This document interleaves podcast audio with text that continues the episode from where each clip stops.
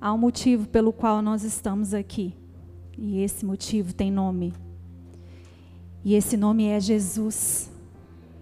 Sei que hoje é quarta-feira, você talvez veio do seu trabalho, chegou aqui um pouco cansado, desanimado.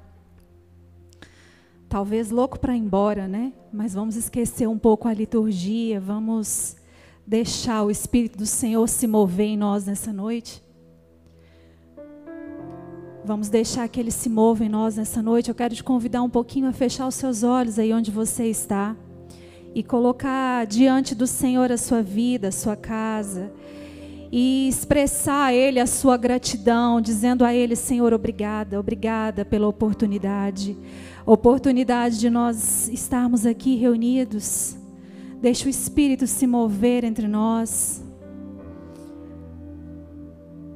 Agradeça ao Senhor pela oportunidade de louvá-lo, de se prostrar diante dele, de abrir os seus lábios e proclamar, proclamar o reino de justiça. Senhor, nós te louvamos porque a tua morte de cruz nos conectou a uma realidade, a uma realidade dos céus, a um lugar de gozo, a um lugar de alegria, a um lugar de deleite. Senhor, nós te glorificamos nessa noite, porque nós sabemos que tudo que o Senhor faz é bom e é perfeito. Espírito Santo de Deus, toma esse lugar, toma a nossa mente. Leva cativo agora toda distração, toda mentira de Satanás, toda apatia espiritual. Que o seu mover em nós, a palavra diz: receberei poder ao descer sobre vós o Espírito Santo, há um poder quando nós liberamos a verdade dos céus. Senhor, nós queremos declarar que esse lugar é teu, que esse lugar é teu, esse lugar é teu. Aleluia, aleluia, aleluia. Abra sua Bíblia comigo, lá no livro de Josué. Quero compartilhar um pouco com você, trazer para a nossa realidade essa palavra que o Senhor começou a ministrar no nosso culto de segunda-feira. E eu confesso que quando o Senhor ministra algo no culto de segunda-feira, dá vontade de falar: Senhor, não fala. No culto do lar, tá, gente? Não é o culto aqui no Mevana, é o culto lá na minha casa. Todas as segundas nós reuníamos ali, eu, o Jorge, os meninos, e fazemos um momento de adoração ao Senhor. Josué capítulo 6, uma história muito conhecida de todos nós. Tem crente aqui? Aleluia? Então todos conhecem essa história, né? Mas vamos recapitular um pouquinho. Capítulo 6, versículo 8.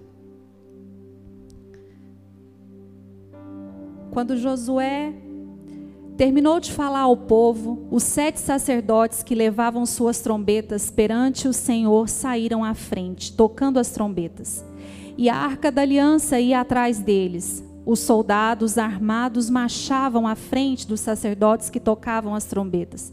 E o restante dos soldados seguia a arca. Durante todo esse tempo, tocavam-se as trombetas, mas Josué tinha ordenado ao povo: não deem o brado de guerra e não levantem a voz, e não diga palavra alguma até o dia que eu lhe ordenar. Então vocês gritarão: Assim se fez a arca do Senhor rodear a cidade, dando uma volta em torno dela. Então o povo voltou para o acampamento onde passou a noite. Josué levantou-se de manhã e os sacerdotes levaram a arca do Senhor. Os sete sacerdotes que levavam as trombetas iam adiante da arca do Senhor, tocando as trombetas. Os homens armados iam à frente deles e o restante dos soldados seguia a arca do Senhor enquanto as trombetas tocavam continuamente. No segundo dia, também rodeavam a cidade uma vez e voltaram ao acampamento. E durante seis dias repetiram aquela ação. E no sétimo dia levantaram-se ao romper da manhã e marcharam na, da mesma maneira sete vezes ao redor da cidade. Foi apenas nesse dia que rodearam a cidade sete vezes. Na sétima vez, quando os sacerdotes deram o toque da trombeta, Josué ordenou ao povo, ao povo: gritem, o Senhor lhe entregou a cidade. A cidade, com tudo que nela existe, será consagrada ao Senhor para destruição. Somente a prostituta Raabe e todos que estão com ela em sua casa serão poupados, pois ela escondeu os espiões que enviamos. Mas fiquem longe das coisas consagradas. Não flerte com o pecado, né? Não se aposse de nenhuma delas para que não sejam destruídos. Do contrário, terão destruição e desgraça ao acampamento de Israel. Toda prata, todo ouro e todos os utensílios de bronze e de ferro são consagrados e pertencem ao Senhor e deverão ser levados para o seu tesouro. Aleluia, aleluia. Aqui é um relato de uma batalha muito conhecida, de uma batalha muito falada. É um relato chave para a conquista de Canaã.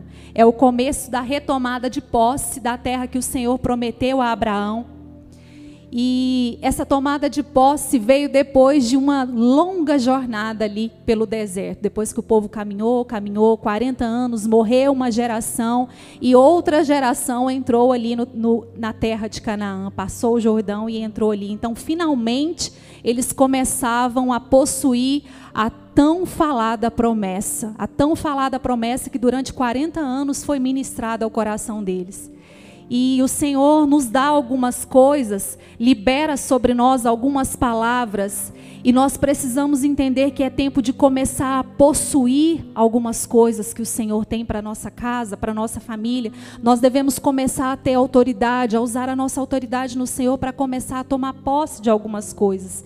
E a ordem do Senhor, quando eles chegavam ali, chegaram ali diante de Jericó, eles atravessaram o Jordão, acamparam em Gilgal e avistaram Jericó. A distância seria mais ou menos uns 3 quilômetros, segundo a geografia bíblica. Então, isso significa que eles estavam, os israelitas, acampados em Gilgal, eles avistavam Jericó. E o pessoal de Jericó também poderia avistar o acampamento. 3 quilômetros dá para avistar, não dá? E ali eles já avistaram. E a ordem de Deus para eles era que eles, quando entrassem em Jericó, queimasse toda a cidade, destruísse tudo que tinha ali, para que o povo não se contaminasse com a idolatria daquele lugar. Nós sabemos que os cananeus eram um povo de uma cultura uma cultura horrenda. Eles queimavam seus filhos, eles cometiam cultos com orgias e depois matavam as mulheres para a fertilidade da terra. Eles também adoravam a natureza, adoravam o sol. Era um povo que tinha uma cultura, uma cultura que não era celestial. Isso nos faz começar a refletir que existem algumas culturas no nosso meio que elas precisam realmente ser paralisadas. Nós precisamos de usar a nossa voz, usar a palavra de Deus para paralisar algumas culturas, porque elas contaminam a terra. E depois de tudo isso, do povo passar o Jordão, que simboliza o batismo, o novo nascimento, pode ser até profético, porque domingo foi liberado sobre nós um novo nascimento, amém?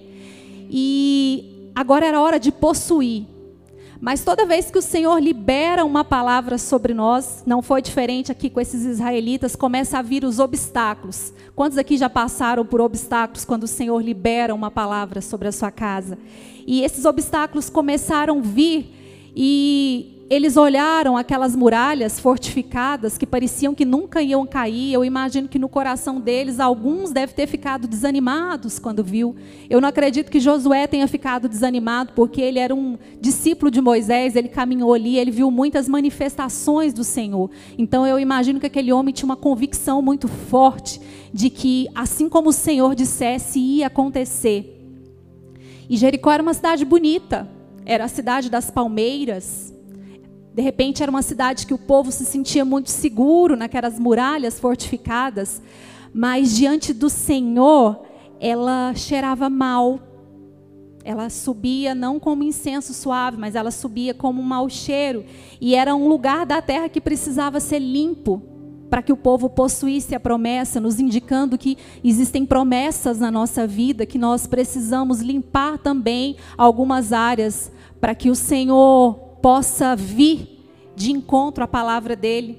E uma indicativa de como Jesus disse lá para os, acho que foi para os fariseus do sepulcro caiado, né?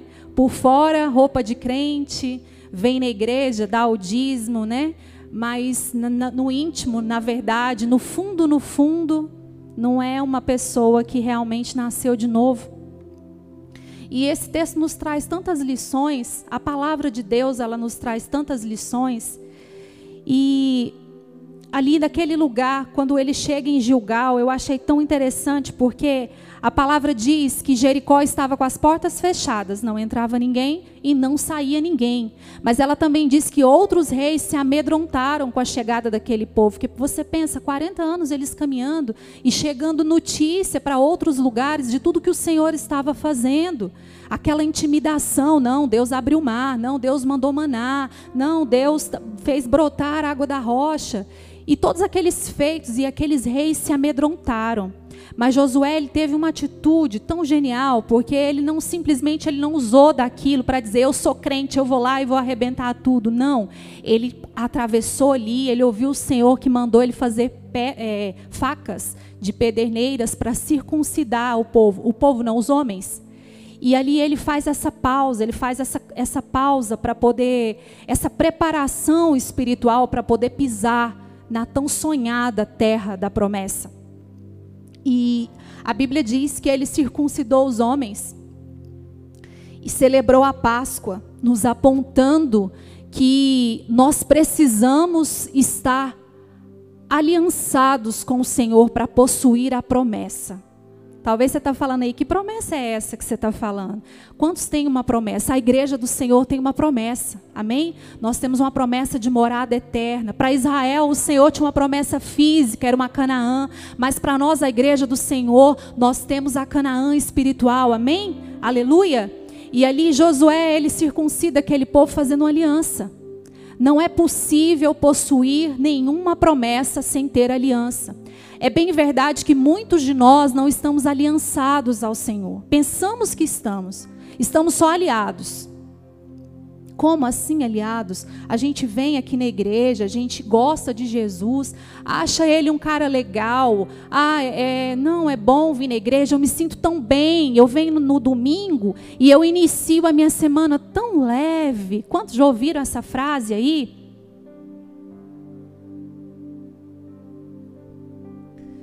Mas nós precisamos estar aliançados, comprometidos com a verdade. E Josué ali, ele faz toda essa preparação espiritual, porque ele entendia que ele estava no meio de uma batalha, e essa batalha não era só uma batalha física, mas era uma batalha espiritual. O tempo inteiro a palavra de Deus, ela aponta a vida do cristão como uma batalha. O tempo inteiro, se você for olhar, a Bíblia diz em Efésios 6,10: revestir de toda a armadura de Deus. Quem reveste a armadura? Guerreiro. A Bíblia diz que o Senhor é o Senhor dos exércitos. A Bíblia nos ensina a combater o bom combate. Então, o tempo inteiro ela está nos falando de batalha, de batalha.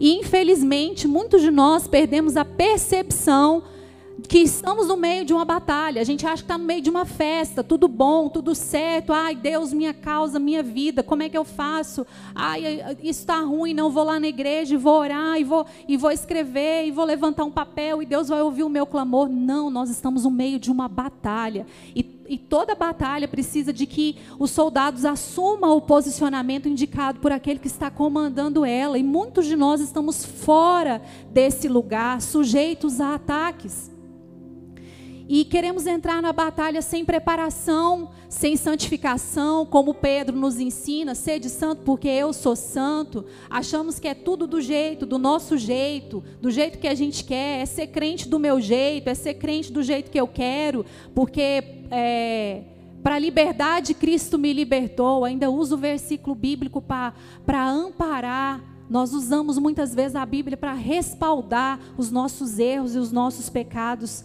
E de repente aquele povo, algumas pessoas ali, não diferente de nós, tinham uma firme convicção dessa batalha e eles queriam entrar ali e destruir sim aqueles muros e se apropriar da terra, se apropriar daquele lugar que o Senhor tinha para eles. Mas tinha muitos, na verdade, interessados no que Jericó podia oferecer. Prova é que todos aqui são crentes, devem conhecer a história de Acã, que entra lá e pega a capa babilônica e traz uma destruição horrenda para a família dele, traz morte para a família dele, querendo ficar com aquilo que não, não pertencia a ele. E aí a gente vê Josué tendo um encontro. A Bíblia diz, um, uns versículos antes desse que nós lemos, que apareceu uma uma figura celestial, de repente uma figura de Cristo, próprio Deus, uma, uma teofania ali para Josué. Ele vê aquele homem e aquele anjo e ele aquele encontro faz com que ele se proste e o Senhor traz ali um claro entendimento mostrando que o exército dos céus estava se comprometendo com aquela batalha. E eu creio que existem batalhas que o Senhor já se comprometeu também conosco. Basta que nós venhamos abrir os nossos olhos e entender aquilo que o Senhor está sinalizando. Se você é crente, você tem batalha, amém? Talvez você fale assim, Lili, eu não tenho batalha nenhuma, o que você está falando aí não serve para mim. Então eu vou te dizer algo, de repente você não seja israelita, talvez você seja cananeu. É bom a gente se avaliar. E, e ali esse comando dessa figura celestial para ele, ele dá a ele um jeito de Deus de derrubar as muralhas. E um jeito nada comum para uma estratégia de guerra, né? Como assim? Vou rodear as muralhas, vou ficar em silêncio. E, e eu imagino que quando aquele povo pegou ali a arca, pegou aqueles levitas, pegou a trombeta, foi lá, deu a primeira volta, eu imagino que dos muros ali eles eram muito ridicularizados. Muito. Eu imagino que o povo olhava ali e falava assim: Meu Deus, que, que povo de onde veio esse povo rodear? Será que estão achando que isso aqui vai cair? Eu não sei se você já viveu uma situação onde o Senhor te deu uma diretiva a respeito, talvez, de, de alguém que te deve, de você perdoar uma dívida, e por acaso você comenta com alguém e a pessoa fala assim: você é bobo demais. Estratégias nada comum, mas estratégias que o Senhor nos dá para entrar em lugares que Ele tem para mim e para você. E não era pela força do braço, tem batalhas que não é pela força do nosso braço, não é pelo nosso conhecimento, não é pelo nosso tempo de caminhada, não é pelo nosso diploma, pelo tempo de casamento, não, mas é pelo Senhor. Tem batalhas que nós só vencemos pelo Senhor. E é por isso que muitas vezes nós estamos sendo feridos em algumas batalhas, porque nós estamos usando a força do nosso braço. E em Josué 6 diz que era um tempo de silêncio era para rodear as, as, muralhas, mas a Bíblia é clara, ela diz que era em silêncio. Era um tempo ali de dependência. Era um povo que veio, sim, de uma história de dependência, mas também de uma história de dos pais, daqueles filhos que possuíram a terra, de muita murmuração, de morte, do Senhor apontando um caminho, do Senhor mostrando como era para ser feito, alguns é, é, reclamando, outros é, felizes, é, empolgados de possuir ali aquela terra, tendo a convicção, mas é verdade que essa geração, ela estava colocando os olhos naquilo que o Senhor tinha dito para os seus pais. De repente, nós somos a geração que vai pisar os pés na promessa dada aos nossos pais, porque por algum motivo eles não pisaram os pés em alguns lugares, porque não entraram ou não entenderam o lugar de renúncia que o Senhor chamou. E silêncio, eu fiquei imaginando, meu Deus, mas que estratégia, silêncio. Ainda bem que era homem, né? Porque se fosse mulher, eu acredito que ia ter um problema, né? Porque é bom falar, né, gente? As mulheres aqui comigo é bom falar, né? E aquilo aquilo era para não desanimar o povo. Eles foram ali, pegaram a, a arca, pegaram as trombetas de chifre de carneiro, deram a primeira volta, e de repente, se eles pudessem conversar com os outros, eles, eles iam dizer assim: Você viu lá? Não, não teve nenhuma rachadura. Será que esse trem vai dar certo? Será que esse negócio vai dar certo? E aí eu no segundo dia de novo olhava aquilo ali, né? Então se pudesse falar, eles iam desanimar. E o Senhor já conhecendo o coração do seu povo, ele falou, ele disse, ó, faça silêncio. Situações que eu e você precisamos aprender a colocar diante do Senhor, mas ter silêncio. Mas nós queremos gritar, nós queremos falar, nós queremos espernear, mas existem batalhas que elas vão ser vencidas a princípio no silêncio. Não é silêncio de ficar omisso, não é omissão, mas é rendição à palavra, rendição à verdade do Senhor. E ali era também um tempo de disciplina. Era um tempo de disciplinar o povo, de mostrar aquilo que o Senhor estava por fazer. Era um tempo de, de ajuste, de dependência. E era um tempo, sobretudo, sabe de quê? De não se distrair. Porque se eles ficassem conversando entre si, eles podiam se distrair no decorrer daquela volta, a primeira volta do primeiro dia, a segunda volta, e eles podiam talvez pelo cansaço, talvez pelo desânimo, talvez pela incredulidade começar a se distrair, começar a conversar, e você viu, não lá em casa tá assim, não tá com problema assim, tá com problema assado, não aquele silêncio era para que não houvesse distração, porque toda vez que nós estamos distraídos, nós tiramos o foco da missão. Porque a distração, ela tira o foco da missão. Uma prova disso é Sansão. Ele vivia enamorado pelas mulheres filisteias. Olha só, ele tirou o foco da missão acabou ali cego, rodando moinho. Ah, Lília, mas ele matou os filisteus propôs. Mas ele podia ter matado e usufruído de muito mais. Davi, um homem segundo o coração de Deus, que também estava ali, a Bíblia diz, era tempo de guerra. Mas ele estava distraído no terraço, olhando aquilo que não era dele, querendo consumir aquilo que não era dele. Ele estava distraído. Você viu o tanto que a distração desfoca aquilo que o Senhor tem para nós, a gente tira os olhos. E muitas vezes nós estamos distraídos com situações corriqueiras. Às vezes é tempo de orar, mas a gente rouba do nosso tempo de orar o celular, o Instagram, ou o filme, ou a série, ou às vezes tantas outras coisas no, nos rouba da missão, nos faz andar distraídos.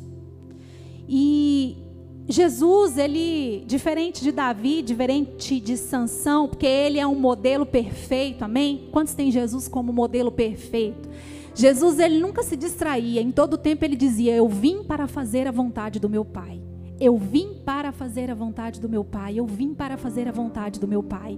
E quando ele estava ali no meio daquela multidão e Jairo chegou até ele e falou: Jesus, a minha filha está doente, socorre a minha filha, vai ali curar a minha filha. E ele pega e ele se dispõe aí, mas ele começa a andar e a Bíblia diz lá no meio da história aparece uma mulher, uma, a mulher do fluxo de sangue. Ela aparece ali e fala para ele, não fala nada, ela toca na orla da veste dele, ele sente que sai poder, mas os discípulos distraídos começam a falar: Não, não, não, Jesus, não, não, não, vamos embora. Como é que você vai saber quem te tocou? Isso aqui está cheio de gente.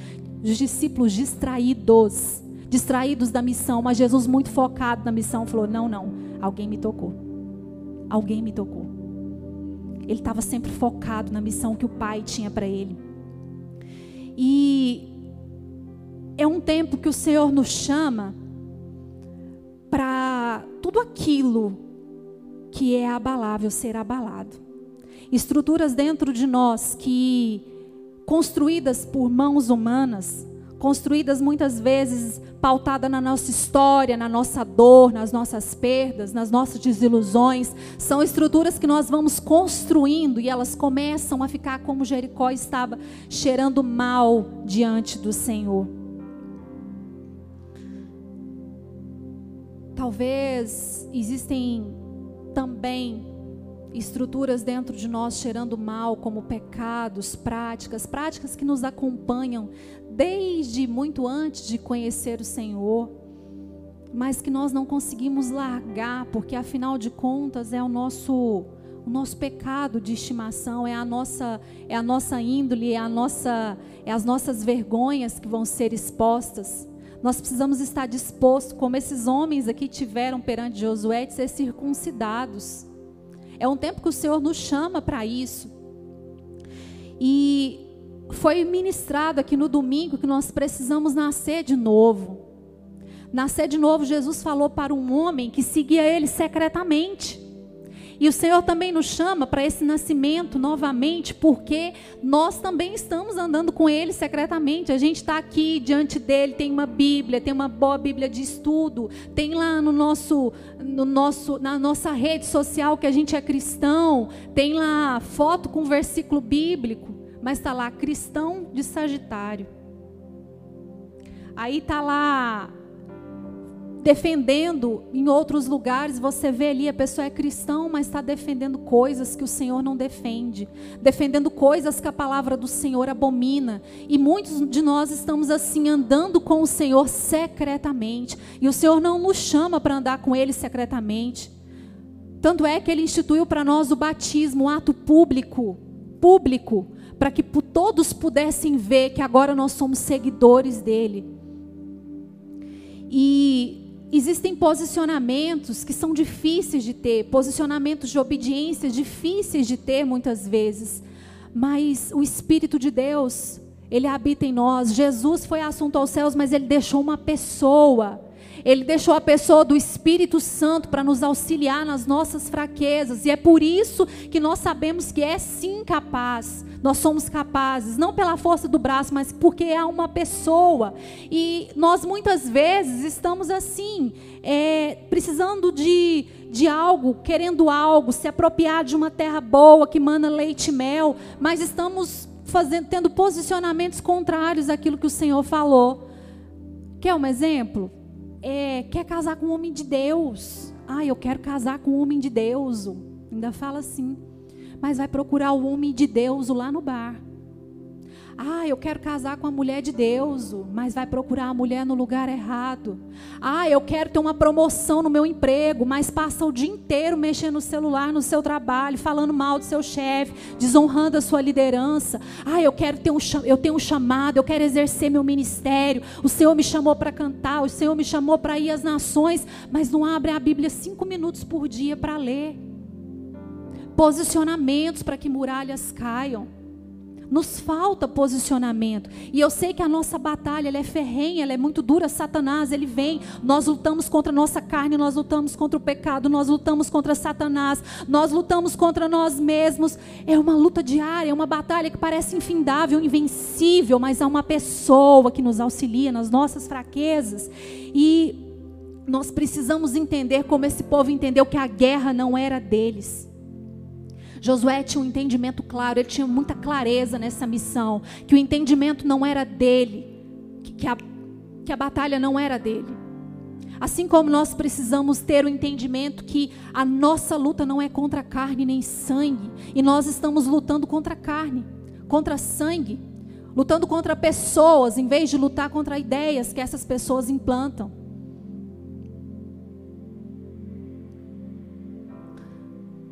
Vamos continuar um pouquinho o texto? Josué, só para me finalizar aqui. Josué 6.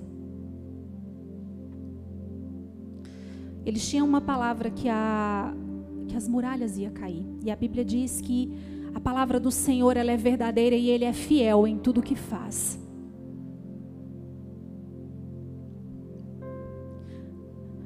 Josué 6, 20 diz: Quando soaram as trombetas. Ao som das trombetas, o povo gritou um forte grito e as muralhas caíram. Cada um atacou do lugar onde estava e tomaram a cidade, consagraram a cidade ao Senhor, destruindo a fio de espada homens, mulheres, jovens, velhos, bois, ovelhas, jumento e todos os seres que ali haviam. Essa noite o Senhor, Ele deseja derrubar em nós algumas muralhas que estão impedindo que nós venhamos possuir a terra da promessa. Eu não sei que muralhas são essas na sua vida, eu sei quais são na minha vida. E algumas talvez eu nem tenha identificado. Mas o Senhor nos chama para que essas muralhas sejam destruídas. E há uma promessa sobre o povo de Deus. Hoje de manhã eu estava orando e o Senhor me veio me trouxe algo à mente, que a nossa maior promessa é a vida eterna. E ele me trouxe o versículo que está em João 17, 3, dizendo: A vida eterna é essa que conheçam a Ti, o único e verdadeiro Deus, e a Cristo a quem enviastes. Essa é a nossa promessa da eternidade. Mas para que nós venhamos viver essa eternidade com Cristo, o que determina isso é os posicionamentos que nós tomamos aqui na nossa vida cristã. Eu queria convidar você nessa noite para fazer essa reflexão comigo, para ficar de pé, para fechar os seus olhos, para que você comece a orar ao Senhor, dizendo: Senhor, qual as muralhas que precisam cair na minha vida? Senhor, De repente o Senhor tenha disponibilizado para você um chifre de carneiro para você tocar e o silêncio. Mas aí você começa a brigar. Você começa a querer atirar flechas nos seus inimigos. O Senhor não te chamou para atirar flechas. Essa batalha ele pediu para você é silêncio. É silêncio, é temor. Essa batalha é silêncio. Você vai colocar diante do Senhor. Não, essa batalha você não vai vencer assim, atirando flechas, brigando com todo mundo. Não, você vai vencer ela marchando, rodeando as muralhas, em silêncio, aguardando. Essa noite o Senhor tem liberado sobre nós uma cultura do céu. Talvez aqui nessa noite exista um grupo de pessoas que está numa batalha tão grande uma batalha tão ferrenha, uma batalha que parece que não vence, uma, uma batalha que parece que tem anos que você está tá com essa batalha, mas o Senhor nos diz: continue, continue rodeando as muralhas, e talvez essa batalha seja um marido que não se converte, talvez seja um filho que não se converte, essa batalha talvez seja a sua família, essa batalha talvez seja na sua saúde, uma luta no seu ministério. Mas essas muralhas, essa noite, o Senhor nos chama, nos chama para marchar, marchar ao redor de Jericó. Mas talvez você também esteja aqui, mas você esteja preso, preso lá em Jericó. Mas eu quero te dizer a esperança para você.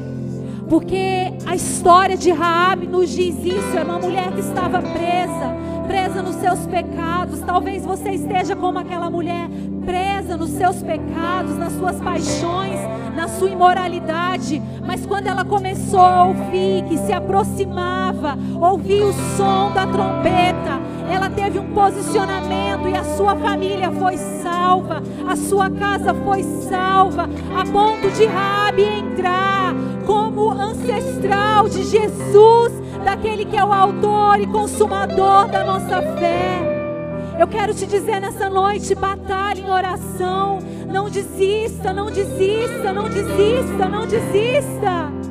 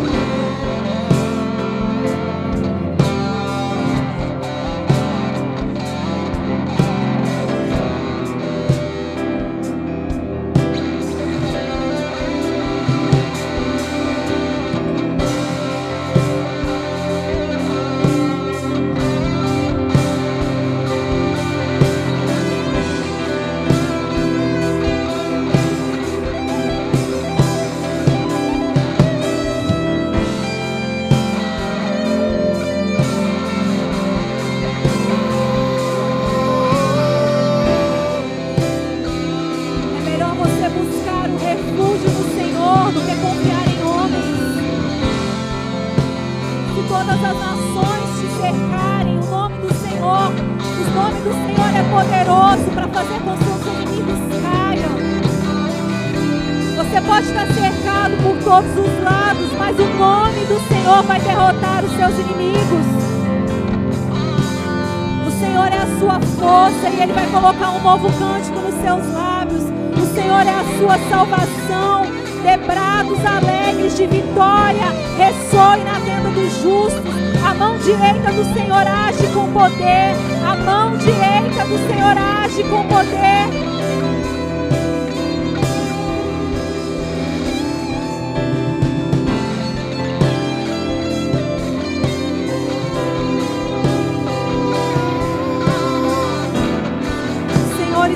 Você Ele é o seu ajudador. Você vai ver a derrota dos seus inimigos, Ele vai estar com você, não tem angústia, você vai clamar o Senhor e Ele vai te responder.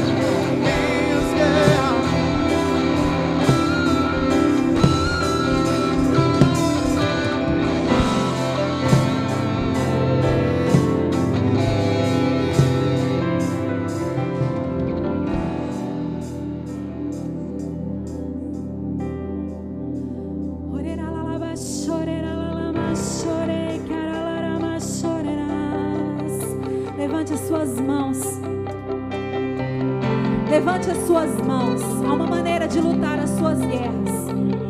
Há uma maneira de lutar as suas batalhas. E essa maneira é se revestindo de toda a armadura do Senhor. É avançando, é marchando, é clamando ao Senhor, é com temor no Senhor. Cante isso. que luto minhas guerras. É assim que luto minhas guerras Assim que luto minhas guerras.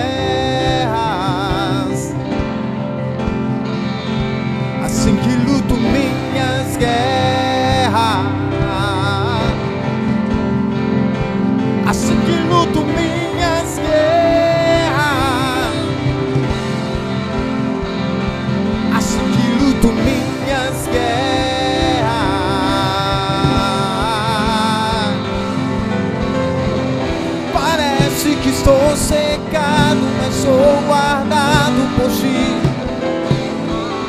Parece que estou secado, mas sou guardado por ti. Parece que estou secado, mas sou guardado por ti. Assim que luto minhas guerras.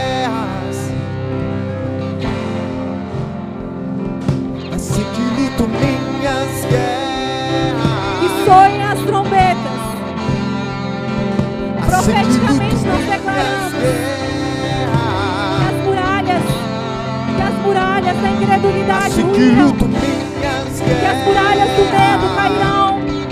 Que as muralhas da enfermidade ruirão. Assim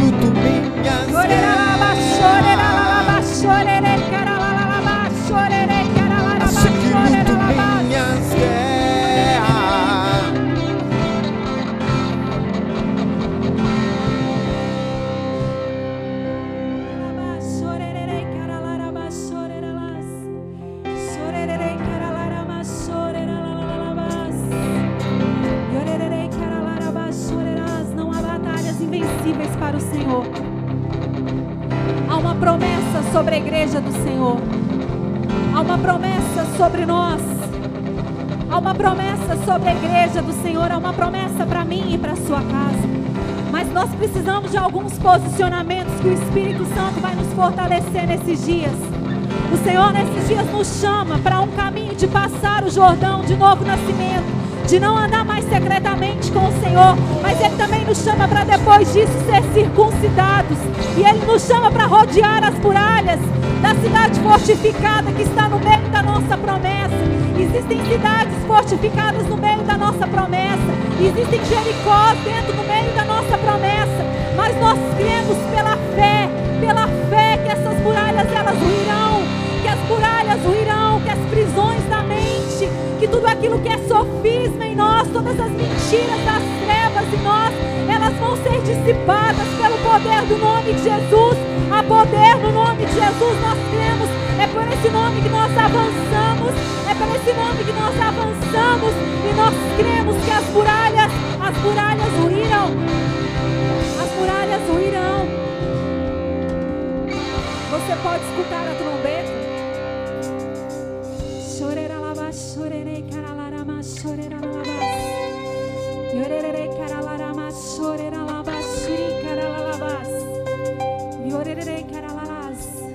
O Espírito do Senhor vai nos fortalecer esses dias. O Espírito do Senhor, Ele vai nos fortalecer esses dias, porque é chegado o tempo. O Senhor está adornando a noiva, ataviando com atos de justiça, para que nós venhamos adentrar na Canaã celestial com o Senhor. Uma Canaã celestial para mim e para você. Nós vamos adentrar nela. Nós cremos que pela fé, toda a nossa jornada de fé, todas as nossas decepções, todas as nossas batalhas, todos os nossos medos, anseios e angústias, eles ficarão para trás num tempo de deserto, porque nós estamos entrando num tempo de pisar o pé na promessa do Senhor. Nós sabemos onde nós pisamos os pés, será nos dado por herança na sua casa esse parente, esse marido, esse filho, esse familiar que está tão distante do Senhor. Você colocou os pés na promessa e você vai possuí-la. Eu creio nisso pela fé, pela fé, pela fé, pela fé.